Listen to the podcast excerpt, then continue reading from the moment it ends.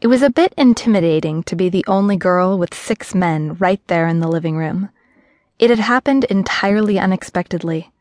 The other girls lived across town, but they'd all gone to the beach the night before, about two hours away. I had to work, so I stayed home. The plan was that they'd be back to the house where we were all roommates in time for the party. Instead, Sharon's van broke down and they had to spend another night on the beach. So instead of there being eight girls and six guys, it was me with the six. Naturally, Sharon didn't bother calling until the men had already started showing up. That was it. The party was already underway, and I was the sole host and the only one in the house without a penis.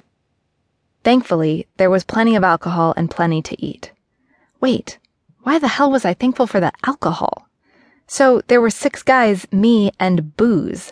That was a recipe for a safe, non awkward time, right?